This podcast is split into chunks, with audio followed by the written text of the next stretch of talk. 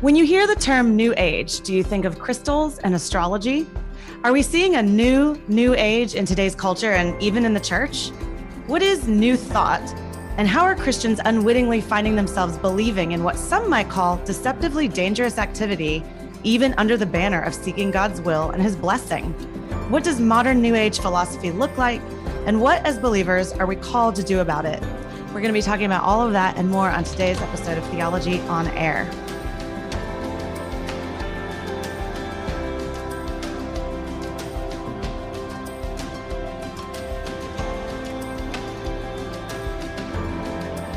Well, welcome back to Theology on Air. We're excited today to be talking about some of these ideas around New Age and New Thought. I am Sarah Stone.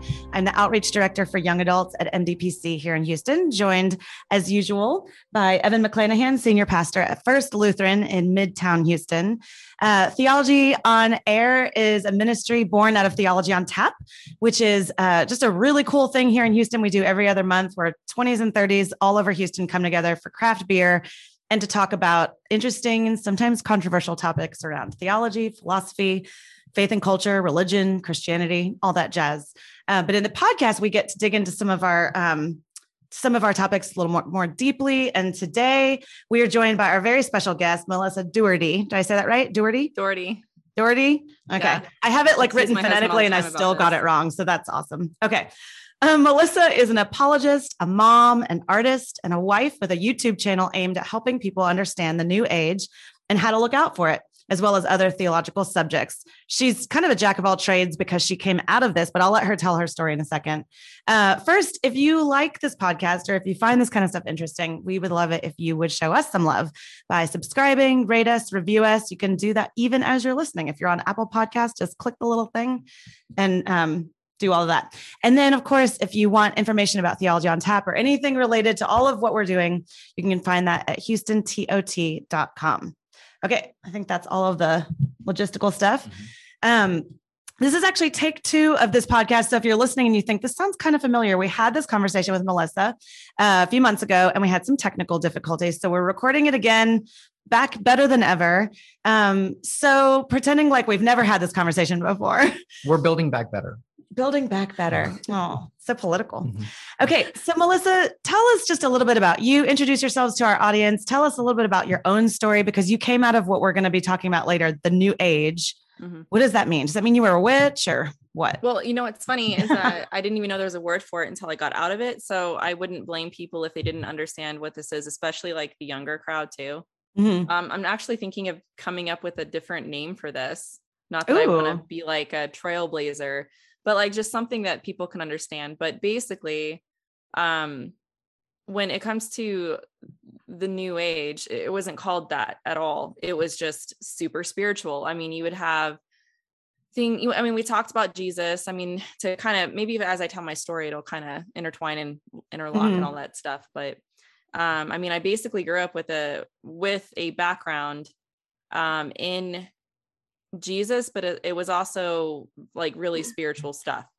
So, I mean, in other words, I mean, my great grandparents were Christian scientists and they were all about the mind, manifestation, mm. um, affirmations, uh, speaking things into existence, power in your words, power in your thoughts. You are a powerful being. Mm. And uh, they put a lot of metaphysics in this too, which I found fascinating. I mean, to be honest, this was the stuff that I I craved, I liked. I mean, they talked about uh, physics, uh, time is an illusion. I mean, all, all these hmm. things. So like if you're if you're part of this illusion, if you're part of this world, I mean, you have subjective reality, which was a good way to, you know, describe uh, evil. Jesus uh, was the example to us of what we could be in like a very literal sense. So he and and Richard Rohr, he's somebody out there that kind of believe he believes this too, where Jesus, the man, and the Christ are two separate things, mm-hmm. and you obtain the Christ um, it's panentheism is what it, it's called. That's the fancy word for it. And so it's basically what you're doing is you're obtaining this thing that jesus had which means you could go as far as to heal people you could speak things in existence like all these things. And my mom god bless her heart she had a lot of really like super spiritual things happen to her. She's and my mom she's not sensational. I mean to be clear usually i think people kind of think that when people have these experiences that they're oh they're not that they're making it up, but it like they're dramatic, maybe. What's that? That maybe they're dramatic or something. Yes. Yeah. And no, this was not in my mom's case. I mean, she didn't ask for these things. And that was mm. part of it is that she would see things and things would happen to her. Like she would see colors and she's like, oh, that must be this word called an aura. And these people know what this is um, she would have uh, the, these beings like visit her. She called this one in particular. She never actually saw it. Her visitor, and mm. it like just mm. visited her throughout her whole life, and all kinds of stories. And these are the things that I grew up with. But she was never, she never demonized this at all. She was very curious about it, and she thought that she was special because of it. That's very mm-hmm. important because uh, it was always, oh, I'm on a higher spiritual plane. I understand more spiritual things than the average person. Yeah. And I wanted that. I'm like, I want to be spiritual. You know, like I want to know these things.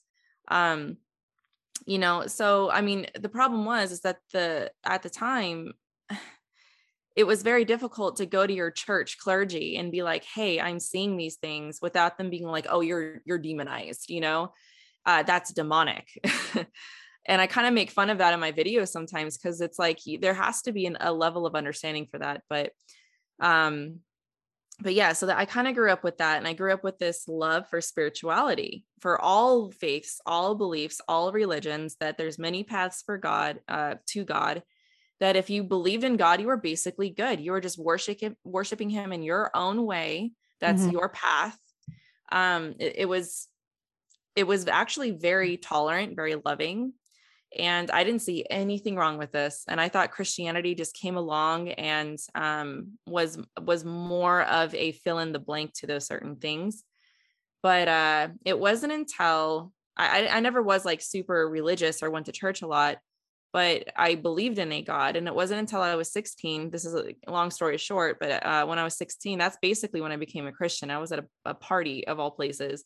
I was very depressed very down suicidal and mm. I had a friend who had just become a Christian and I don't, he decided to go to a party and start telling everybody about Jesus.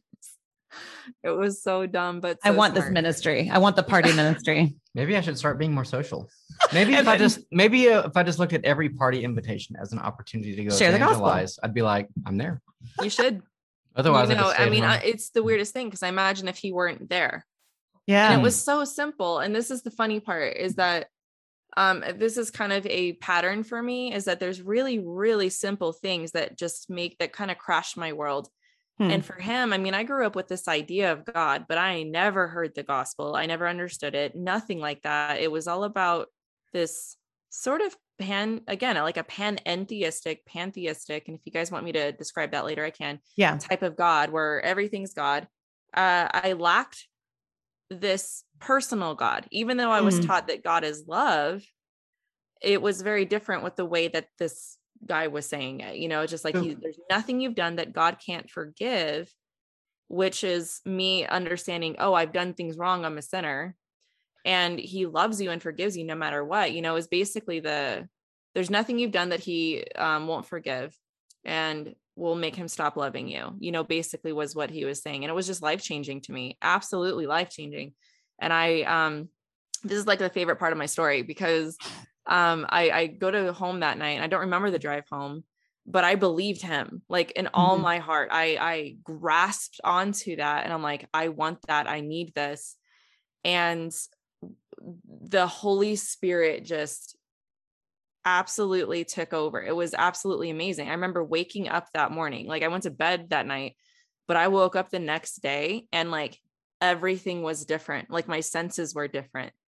Uh, the depression I knew, this was the biggest thing. Part of the biggest thing is that uh, I, that emptiness, that, that void, that darkness, that depression, gone, just mm-hmm. absolutely gone. And I know that most people don't get that all the time whenever they become a Christian. For me, that's, that was, I don't know why I was blessed to receive that immediately, but mm. I did but I remember sitting up in bed, putting my hand on my knee, like, whoa, like the light's brighter. Yeah. The birds are chirping, colors huh. looked different. Like it was weird. And I'm not going to say it was uh definitely the Holy Spirit, but I'd have to say that that is probably the most supernatural thing that's ever happened to me in that sense. Hmm. Um, I and the this is the biggest thing about this whole experience is yes that's great and all but my hunger and yearning to know more about this god um that i now want everything about everything that i want about him i want like i want to read the bible i remember turning on the tv and like oh those corny t- tv preachers i know they're there where are they I didn't know what I was doing. you went searching for the corny TV preachers. That's amazing. I was searching for. I like. It sounds dumb, but it's like I I wanted more. Yeah. And this is also important. This is in 2003. um, the internet was not what it is today. Mm-hmm. You couldn't just go research. Apologetics wasn't a word. I still think a lot of people don't know what that was, but that's basically what I needed. I needed, um, I had really tough questions because I was taught things about Jesus in the Bible that now I'm wondering, I want to know more about this. I, I mm-hmm. want to know who Jesus is. And um, long story short, nobody could answer these for me. Oh, that's embarrassing. Independent Baptist Church. What's that? I said that's embarrassing for Christians. Yeah, well, yeah, and it was. I mean, I again, the internet. That's why you couldn't just go on YouTube. You know, like you couldn't just. Mm-hmm. You had to go to your local church. I mean, there were still encyclopedias on my bookshelf. You know. Yeah. Um. And again, I'm not that old. This actually is not that that long ago, in my opinion. But I was 16 it was a while ago, but I mean, technology from then has sure. come a long way. And I was at an independent Baptist church, and uh, it wasn't that I was turned away. I just don't think I was taken seriously. Mm-hmm. So, what I ended up doing is now that I have this yearning for spirituality, I didn't know the difference between the Jesus of the New Age, New Thought books on my shelf and the Jesus of Scripture. Oh, wow. Interesting. Yes. And the, the church that I went to was King James only. And this is very important. um, I didn't read my Bible I didn't understand my Bible and I was almost reprimanded for not understanding it. Hmm. So I had to like pretend like, oh, okay, I know what I'm talking. I'm really, I'm a super Christian. Like I know my Bible. I did not know my Bible. I didn't understand it. And yeah. I'm a 16 year old kid um, reading a King James version. And I think it's again yeah. a beautiful version. More power to you if that's what you want to read. But uh, to me, I didn't, that was not a good starting point for me. And it deterred me from reading.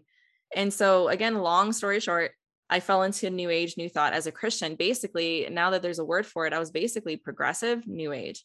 Mm-hmm. Um, a progressive new ager in a in a way where it's just um and just for our audience sake, when she says progressive or when you say progressive, you're not talking about politically, you're talking about theologically. Absolutely. Yeah. I want to I want to put some names to that. Um like Rob Bell. Mm-hmm. Ron Bell. Yeah, Rob Bell. Sorry, we yeah. have a lawyer down here and the local area that has a similar name. I get them confused. No, Rob Bell for sure. Mm-hmm. Yeah, Rob Bell. So like think of think of that kind of progressive Christianity, but think of it in a more like metaphysical spiritual way. Yeah. Um, where I I thought going to a psychic was fine. I visited psychics. I uh, uh, did crystals like energies. Um, I didn't do like energy healing or anything, but I believe that my thoughts had power. And I was told and taught that this was Christian that mm-hmm. these things were inherently a Christian concept. And this is what Jesus was really trying to tell us. And all the mm. mystery, all the Gnosticism, like I found it alluring. I found it enticing. I found it, uh, th- any other Christian, you know, uh, that was just, oh, the Bible alone. I'm like, oh, you're so close minded.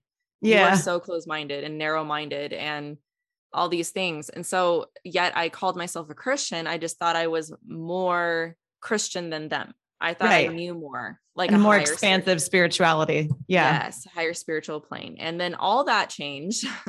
um, um, in 2010, I had my first child and I still had questions. Like, even though all that had happened, I still didn't understand certain things. It was more about just understanding what the Bible actually taught. And it seems so simple, but I remember going to college, taking religion course, being very disappointed because I'm like, I thought I'd learn about Christianity and I didn't.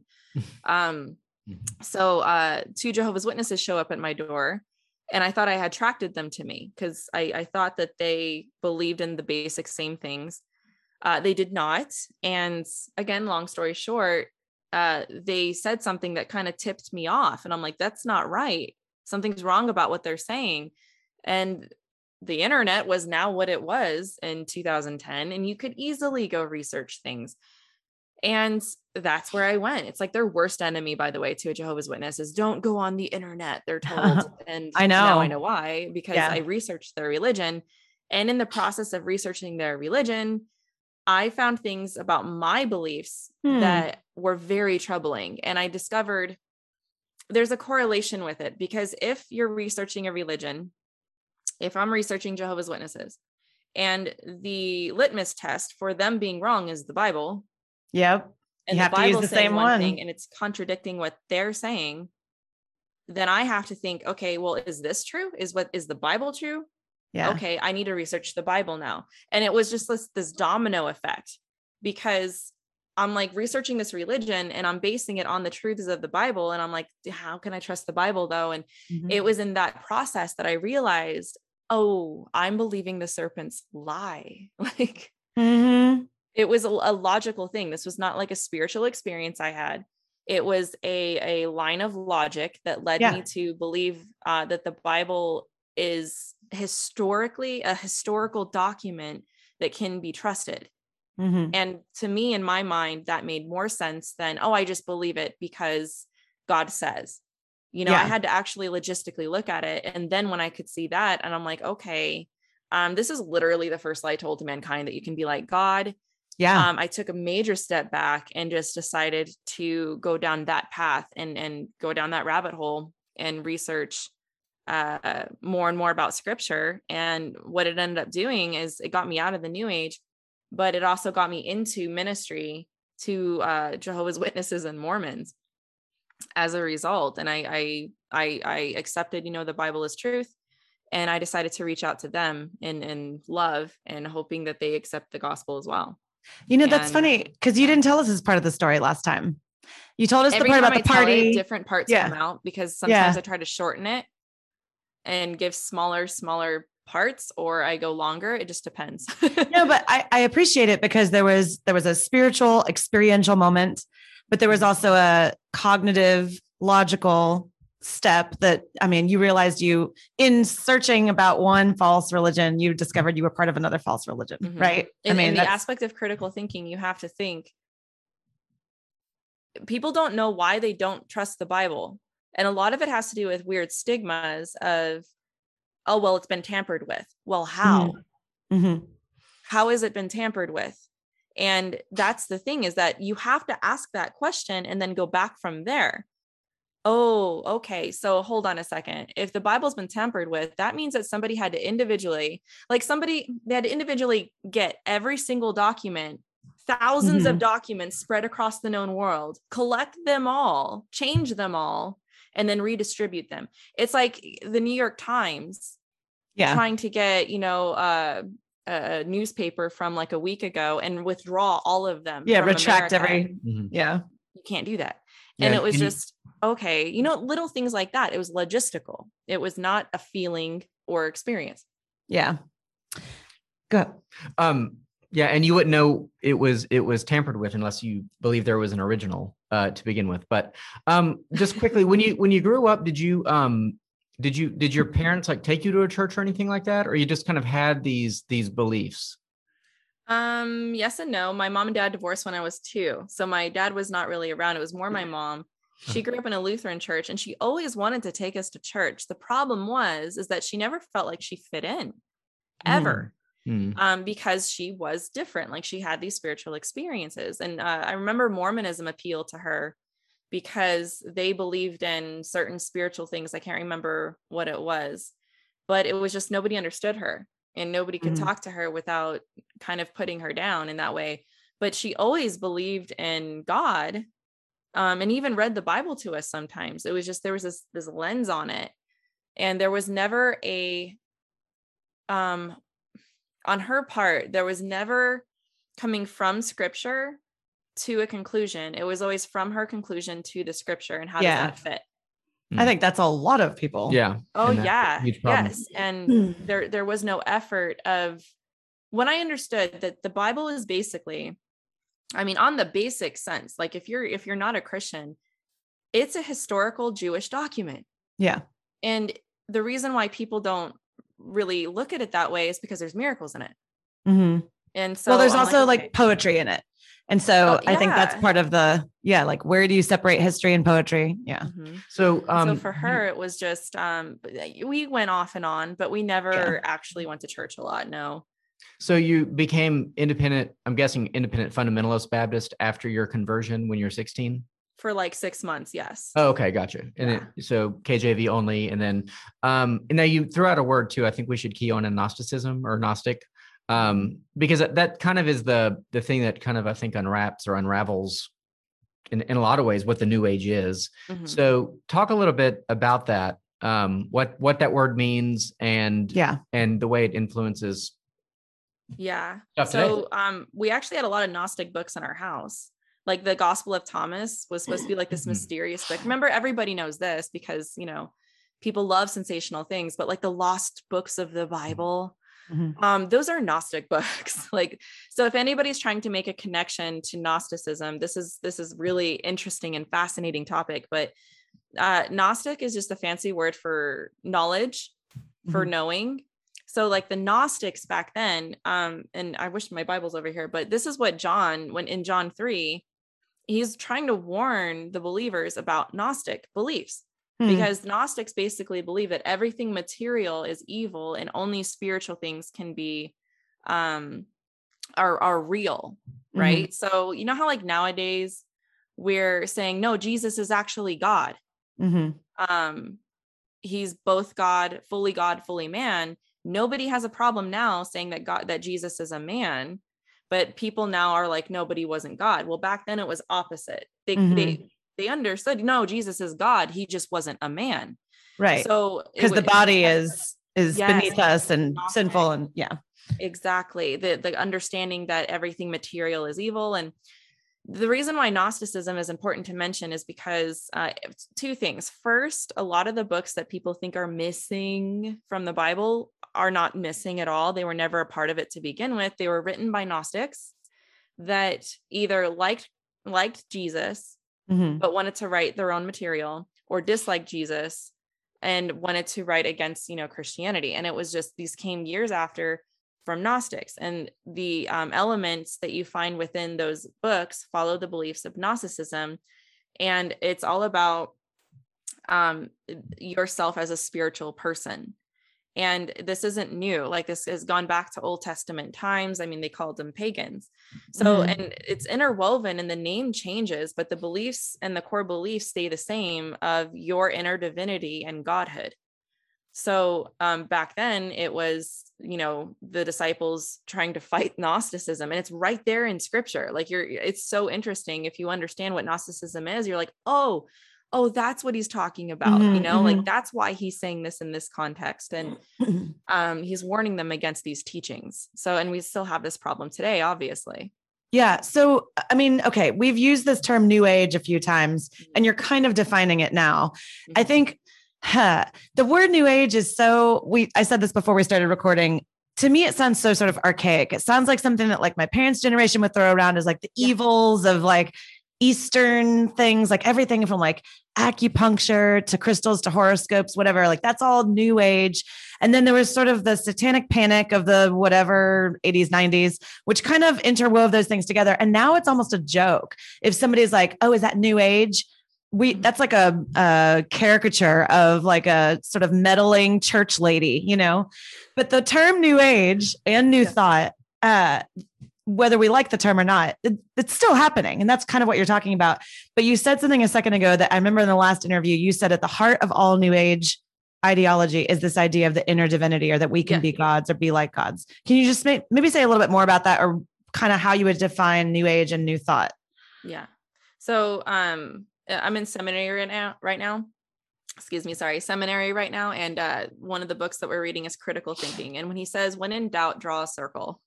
And what he means by that is you put the core subject matter in the middle and you work out from there.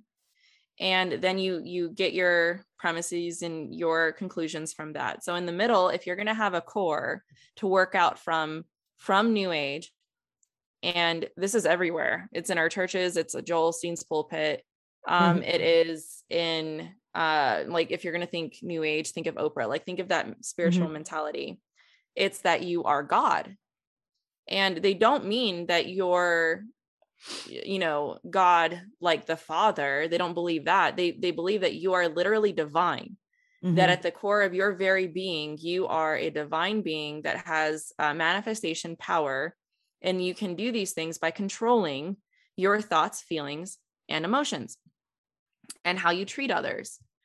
Um, so, and if you're going to work out from there, that goes with the works that you do because you and you understand this innermost core thing.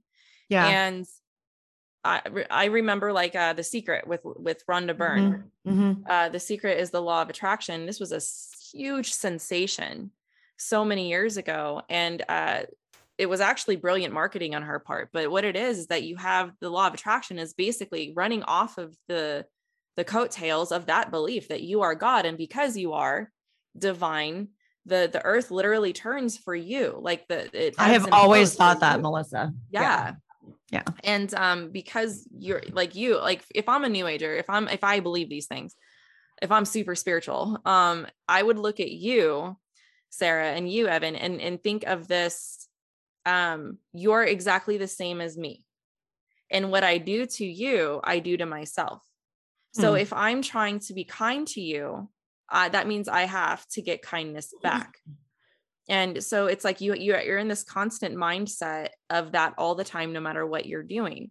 So people on the outside see this very kind, very loving um person that is running off of this this hamster wheel if you will of, of beliefs from this just one belief. I mean, that's just the law of attraction. I mean, there's so yeah. many others. I mean, you have and we'll get into spirit, them in a second. Yeah. Yeah. Yeah. Like you have spirit contact, you have um oneism, universalism. These are all just different beliefs. There's so many that stem from this one inner core circle. And it's not just new age or new thought.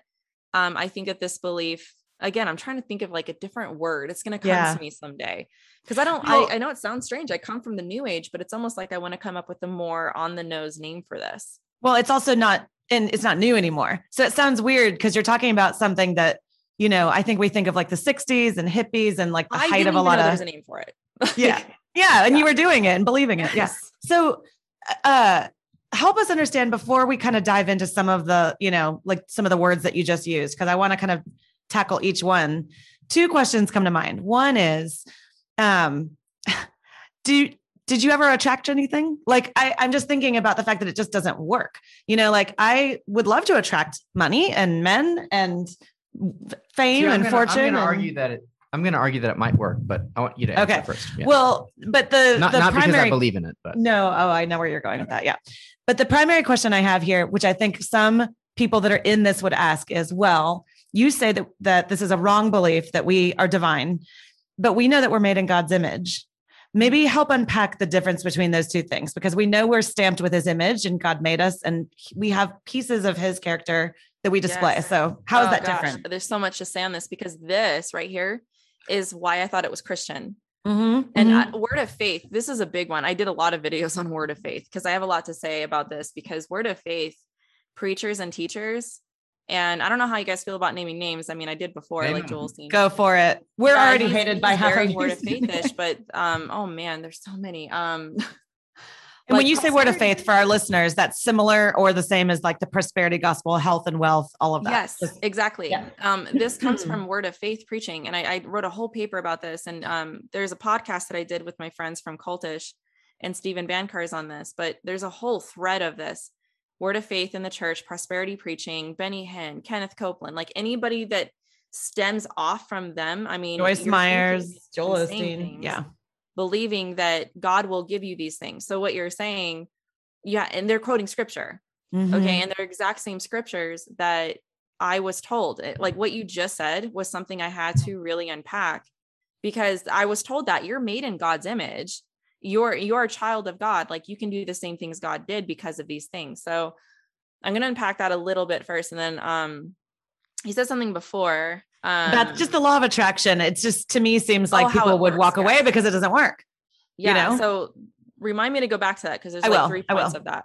Um uh because uh my brain's really working right now but you know you know how our brains work sorry i asked you a theological question and sort of a silly practical question so Go well, for the theological well, if you're going to take scriptures though, and this is the thing is that, and this is why I have such a love for scripture and context and hermeneutics, is that what does that mean to be made in the image of God? It does not mean that you're God.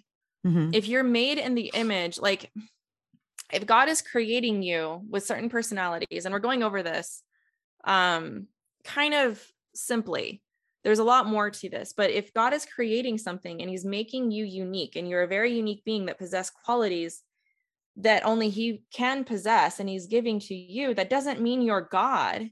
It mm-hmm. means that you're personal. It means that you have qualities that a god has that can give you which by the way kind of off topic uh, is a really good philosophical reason for a god existing because you know cause and effect. Anyway we're personal we feel things we have consciences there's a law of morality.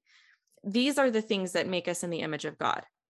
Eh, to be made in the image of god does not mean that i'm looking in a mirror and seeing god. Mm-hmm. now and we can unpack this all day. This is a very deep dense theological thing but um, with the law of attraction there's okay for it working there's a lot with this because um that was one thing I struggled with when I left but I'm like yeah but I I did things. Like I I manifested things. And I, there's three like things I would say to this um one there's first whenever you're what do they call this it's not confirmation bias there's there's an actual word for this when you're looking purposely looking for something and see it everywhere self-fulfilled prophecy I don't know. No, there's like an actual uh oh salience. Like when that? you like the salience idea that if you buy a car and now you're seeing Hondas everywhere, that kind of thing. Yes. Yeah. Yes. I, I haven't heard that word, but that's basically the same thing. Um, and there's a fancy word for this, but it's like I remember like my friend thinking, oh, I need to move to, I, might move to Oregon. The universe needs to give me a sign that I need to move to Oregon. Then all of a sudden she's seeing Oregon license plates. Sure, sure, sure. And I'm like, those were always there. Right.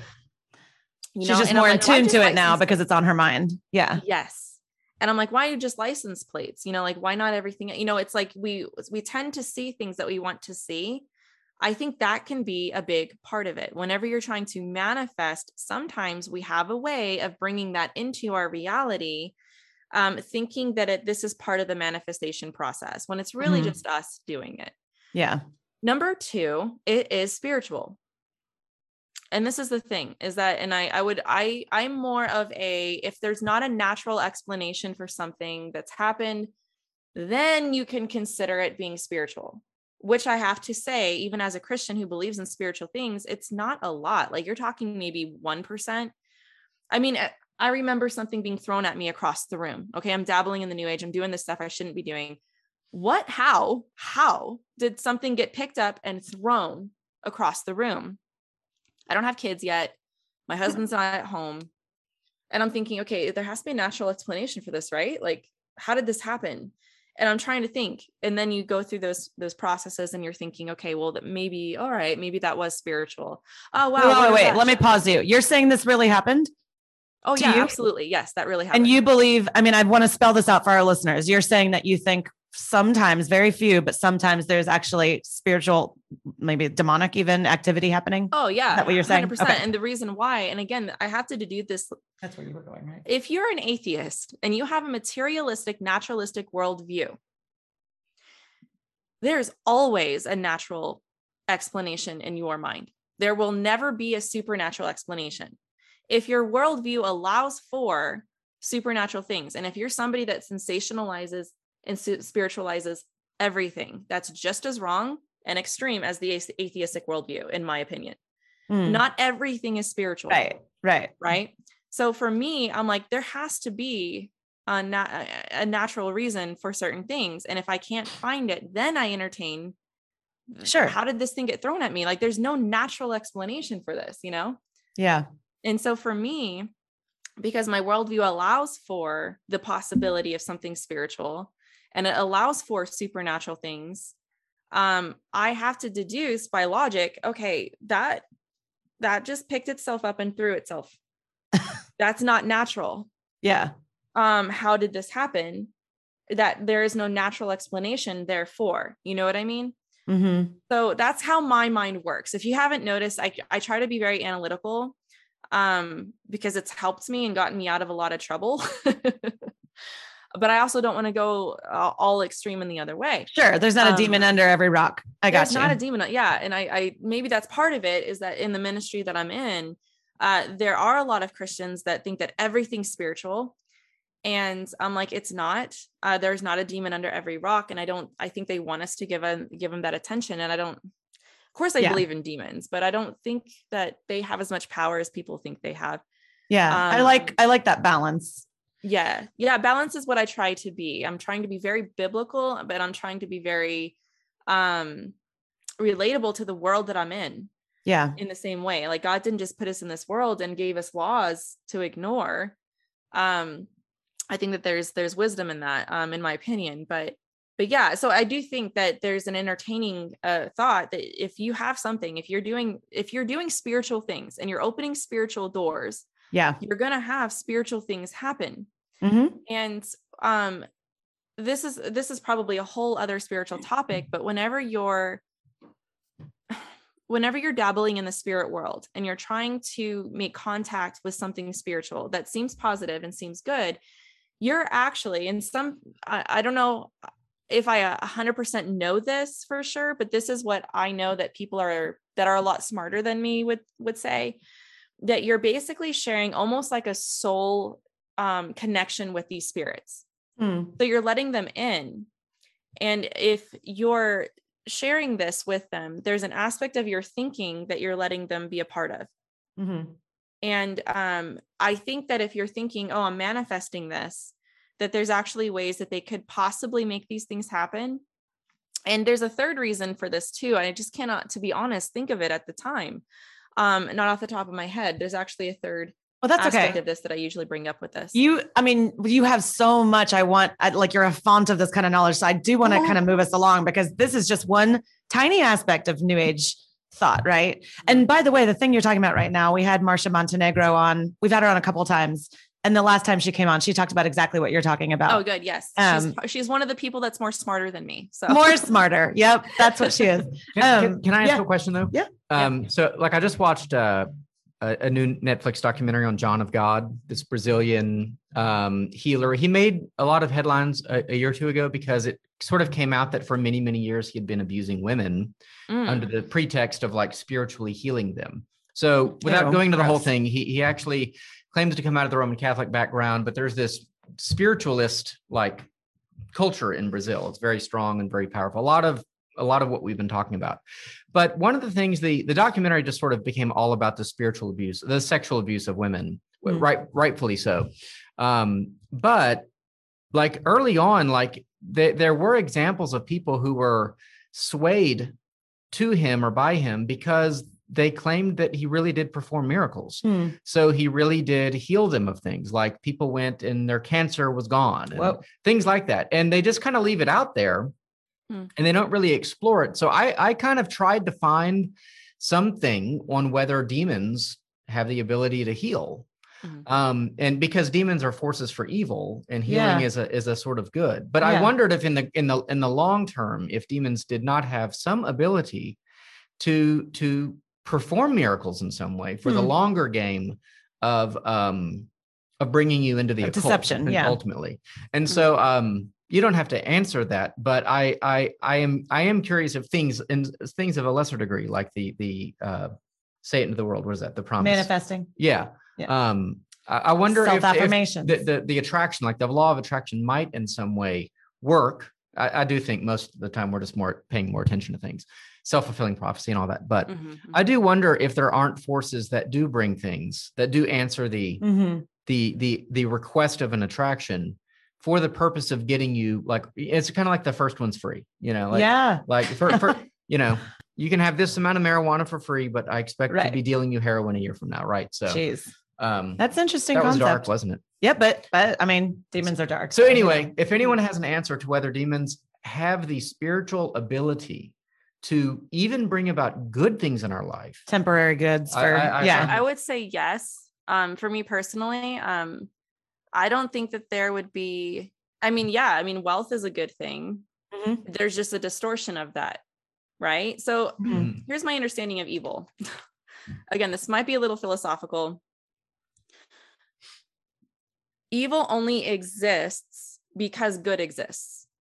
In fact, this is also an argument for God's existence. So um, I think it was uh, who was it? Augustine? Maybe it was Augustine.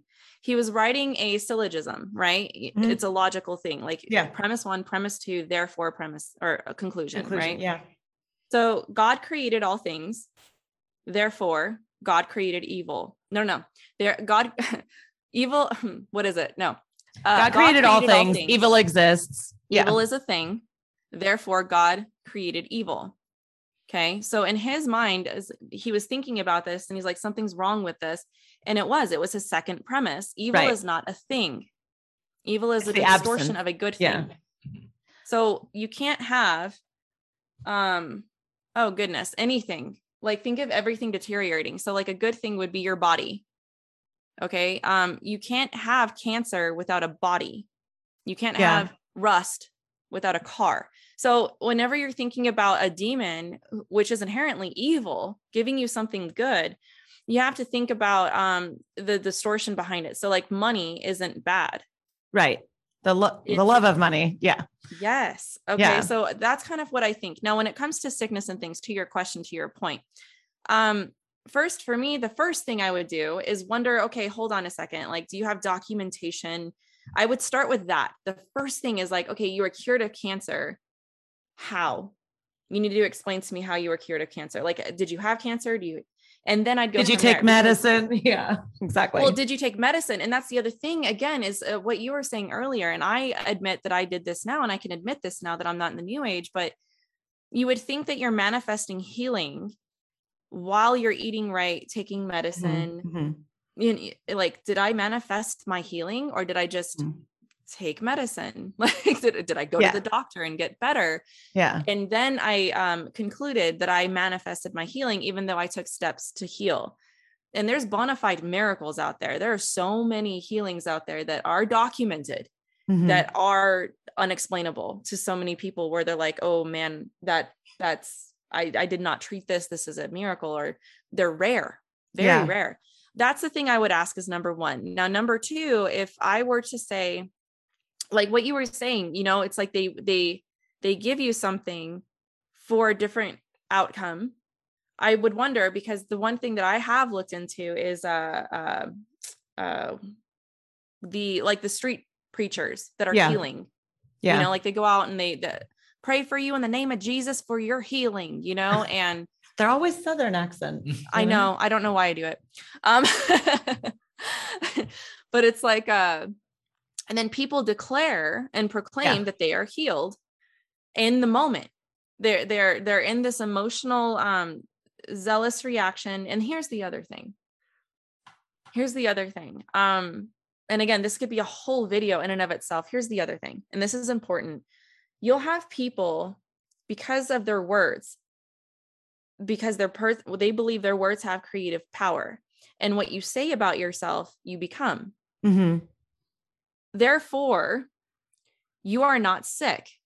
You are healed. You mm-hmm. receive and accept that you are healed right now in this moment, even if your circumstances show different. Yeah, so you told us in the last one cancer, but they'll tell you, no, I am healed. I yeah. am well. You told us in the last one that you uh you were talking to some lady who like I don't know if she'd had a stroke or something and she believed this so much that she was saying something that you could see in front of you wasn't true. I don't remember if it was that she could walk or something. Yes. Do you know? Um yeah. I believe that yeah, and I did that for my video on for one of my videos. I think it was affirmations. Yeah. Um I can't remember what she had, but she had it was like partial paralysis. Mm-hmm. It was mm-hmm. she had a stroke. Yeah. I believe it was. And that she had par- partial paralysis and she was saying that she didn't have this mm-hmm. you know and it's not just her this is this is anybody with any sort of um, ailment it could be cancer it could be something you can physically see like maybe they are missing a limb it could mm-hmm. be anything and if you believe in these things you could be a new ager or unfortunately be in the word of faith um, movement the prosperity preaching movement which believes that your mind and your thoughts and words have power. Yeah. Therefore, you should not be saying that you're sick. Yeah. You should not be saying that you're poor. That's the other thing. Um, is that that's a new age concept. That's a new thought. So, I mean, if you're having somebody like, I don't know, I'm not familiar with John of God at all. I know his name. I should know maybe more about him, but I don't. Um, I that's that's a new thought, new age thing. Yeah, very much. And so when I saw this in the church, I'm like, what are you guys doing? Yeah, like this is not good.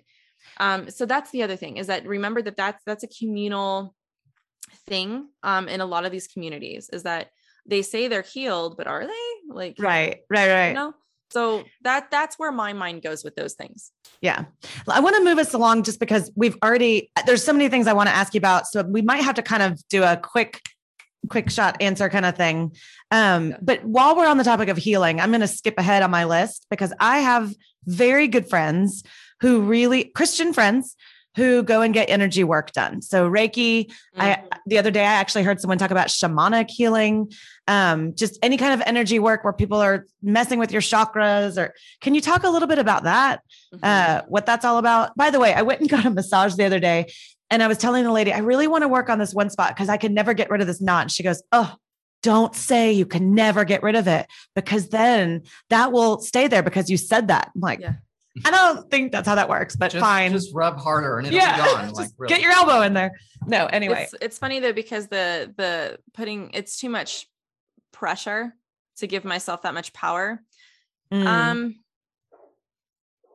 yeah, gosh, there was I a wish metaphor I, I was thinking power. about Jeez. the other day that reminded me of just this. But it's almost like if if you're going for it's like you're eating the moldy bread and bypassing the bread of life. Okay. Mm. So if you're if you're gonna get short shortchanged, if you're messing with spirits, you're gonna get what you need in the moment, which is the point. It doesn't, if it is, if they are giving you some sort of um peace or fulfillment, Relief. yeah, it doesn't last. And that's kind of the point. And if you're trying to, if you're spirit and you're trying to pull people into um, you know what people would call deception or away from this truth you're going to give them something that feels good you're not yeah. the point is not to the devil doesn't show up with a with a pitchfork yeah. and a pointy red tail i mean he shows up in energy healing he shows up yeah. in, in, crystals and beautiful things mm-hmm. and is is really gorgeous like and nice okay and loving i mean people that spirit guys will say this i mean you're, you're talking about a spirit that's giving you information that helps your life, mm-hmm. your love life. Okay. What's wrong with that? You, Melissa, really? You're going to tell me that's wrong? Okay. So if you're going for healing, if you're going for energy healing, and I have one of my best friends in the world, um, way bigger new ager than me has chronic illness and she did the same things affirmations things like that she would do yoga she would do everything and there came a point where it's like she had to actually get out of that mindset of if this is doing something and it's supposed to work, why do I keep having to go back? And there came an, an element of she became a Christian, huge rock in the pond for her. Um, but there was a surrender there almost of God, your will be done, thy mm-hmm. will be done. So, what people do is they almost idolize their comfort the mm. the healing the whatever it is they want their relationships these these materialistic things that don't last very long including our bodies where we will do almost anything break the law of god to get our temporary comfort and there's a reason why god tells us to avoid these things to he doesn't just say avoid them he forbids them and a big reason why um, is because it is idolatry. That was the number one problem in the Old Testament mm-hmm. is God had to deal a lot with people worshiping other gods and idols. And but the other part of it is the deception. Because people think, and this was my deception, this was the epitome of it, is but it's shiny and loving and pretty and looks good. And it's bring it's doing good things for me. How can this be wrong? Yeah. I didn't I did not understand Christians that were like, yeah, that's evil and demonic and they didn't have the right verbiage if you ask me, the right language uh to to reach me because telling me what I was doing was evil was just making me think they were more closed-minded. Sure. It is the deception. It is overall the deception and the reasons why if somebody's going to call themselves a Christian and go get energy healing, I guarantee energy healing is not where they stop it it has to go beyond that where they're also dabbling in other things hmm. um, opposed to the will and um, the will of god. And that's really what it is. They don't want to be in the will of god. They well do, they want to do their own thing. You mentioned uh, yeah a couple of my friends will will say that the energy healers they go to are christians and that they'll pray for the spirit. I know it's well no, and that they'll pray for the spirit to show to them these anyway do you uh, see how I would have done this though? Like, do you see how? Yeah. I would have been like, no, I'm just a more spiritual Christian. Right. Yeah. All right. I'm open to the Lord I'm working in different ways, in mysterious ways. You said something just now about God forbids it. What are you referring to? Mm. I'm referring to Deuteronomy 18. Uh, there's Isaiah, Ezekiel. There's many places in scripture where he's talking about what he would call sorcery. Okay, okay, the word in the in the Bible is sorcery, but if you look it up um, and actually do a word study on this word, it's like it's like witchcraft, sorcery, but it's these things. It's whenever yeah. you're you're you're opening that door that God said to shut into the spirit world. You're allowing okay. spirits to come into your life and affect your life in a way that is very difficult to undo once done. Okay. And um That's helpful. What's that? That's helpful. Oh yes. Yeah. Deuteronomy I want to move read it. Um I had a good friend read Deuteronomy 18 and immediately just she had no idea. She's like, "Oh man, that's I did not know that God was against these things." Yeah. To such a strong degree. Um I want to move us along to a little different element of new age thought, new thought or new age philosophy, which is this kind of Christian mysticism that's really very popular mm. right now. You mm. mentioned people already hate me for not liking Richard Rohr anyway, so I'm going to throw him under the bus again. Uh, He's out here where I live. Okay, well, hey, let's get him on the podcast. Can you even imagine? we yeah, we did a podcast that was not positive toward Richard Rohr and we got a lot of heat for it. But talk to me a little bit about Enneagram, Richard Rohr, contemplative prayer, some of these kind of things that are like squarely in Christianity, at least progressive Christianity, and where you see problems there, where that yeah, kind of so fits in with I New Age. I did a uh, satire video on my channel, and it was so much fun to do. There are a lot of work, but there's so much fun. Where basically I start the whole thing with a progressive Christian and a New Ager meeting, like meeting each other at a coffee shop and becoming best friends because they realize they basically believe in the same thing. Mm-hmm. Mm-hmm. Um, and the book that I um, open up with is Richard Rohr's book, Universal Christ. And mm-hmm. then there was another book, I'm spacing her name, but she's a very prominent New Ager uh, called Universal. Like the books were the same title, everything, right? So when you're talking about Richard Rohr, I, he openly calls himself a Christian, like a, a mm-hmm. Franciscan priest, and he's a progressive Christian. And this is this is the whole idea: is that progressive Christians do not a they do not look at the bible as the word of god which is really weird if you're going to call yourself a christian you're not going to read the book that that houses the christian beliefs you don't even believe in christian orthodox christianity but you're going to you're to take this name of christian. It's odd to me. They're redefining it. Yeah. Um so that's in essence what he's doing. And he believes that panentheism uh panentheism which is uh, kind of what the soul is to the body is what people would call. I mean if if the body is something, but the Christ is something to be obtained. That's not Christian in any sense or, or uh, of, of the definition of the word. If you're going to research the life of Jesus and you're going to read through the gospels, there's there's a, a sharp opposition to these kinds of beliefs. Sharp line in the sand opposition. These are not in line with what Jesus teaches, Jesus of, of scripture anyway. So if if Richard Rohr, you know, he can call himself a Christian, but this you, you understand this is exactly how I fell into these beliefs. You have teachers that are super spiritual calling themselves Christians, but they're basically new agers. they basically have these new age beliefs and they quote scripture all the time and it sounds good and so you believe it but there there is absolutely no theological study or in-depth research of what scripture even means or what Jesus was even saying. So Richard Rohr, he's somebody that um, I think he's kind of the poster child for a lot of Christians now, uh, mm-hmm. uh, or you know, progressives anyway. And I think that's really what it is. Is I think people need to differentiate between uh, Orthodox Christianity and um, uh, what progressive Christianity is doing in the church. Does that help? Does that?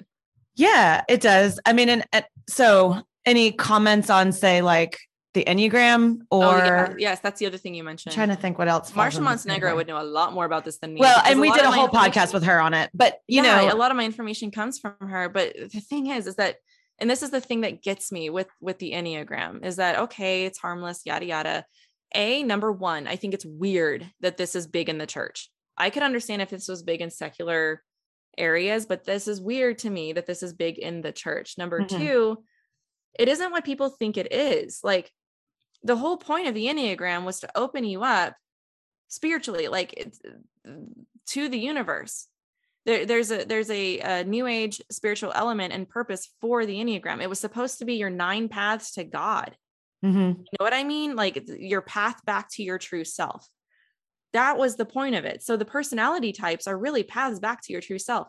Number three, the origin of the Enneagram is probably the biggest yeah. problem I have with it because it, coming from a, a worldview that used to accept um, communication with spirits, and we were given books and ideas um, and beliefs that came from spirits being channeled through people yeah that are anti-christian why would we then turn around and trust this thing that was given to us from channeled spirits yeah like, i'm with you. you. you i'm the choir you're yeah. Okay. That's my biggest but, problem. But, anything else i'd yeah. be like i can sit there and i can listen to you and i understand but that's that's a major problem. I'm like I, I have a major problem like okay if you believe in spirits and you believe that spirits that are being channeled are demons then then basically you're saying that this was given to us by demonic spirits and you're you're okay with that. But sherwin williams has enneagram paint colors. For real? That's a real thing. Oh my gosh what and, unless it, it and, unless it was a unless it a was Babylon a, a, thing. A, a, parody, but I I looked at it. I, I think Sherwin Williams has Enneagram. You know, I need to look that up before we're done because that's funny. Well, you look that up. I want to I want to try to tackle just um, maybe you can give us quick quick definitions and if you have a particular reason why you think biblically it's it doesn't land. Let's just cover oneness. You referred to oneness earlier. What is oneness? Oneness is like a uh think back to like the pantheism and panentheism I was going over, it's it oneness is whenever you come back to your true self. This is very big in like things uh, with yoga, um, becoming one with the universe, things like that. Okay, just that, just becoming one with the universe, that tiny small thing. I yeah. would say that would probably be the Cliffs Notes version. I like it uh, Enneagram inspired color palettes to bring your personality to life. Oh, what's yeah. mine? I'm a seven. So this is at blog. dot, this is at blog dot blog.sherwinwilliams.com. And so like type one is the reformer, right? And yeah. so they go through all the colors that would be appropriate. So they have all like all the types and all the colors. It's a real thing. Oh my goodness. I wow. Mean, well, that's funny that you much. remembered that. yeah. Okay. Um, okay. Uh, okay. Universalism. Tell us about that.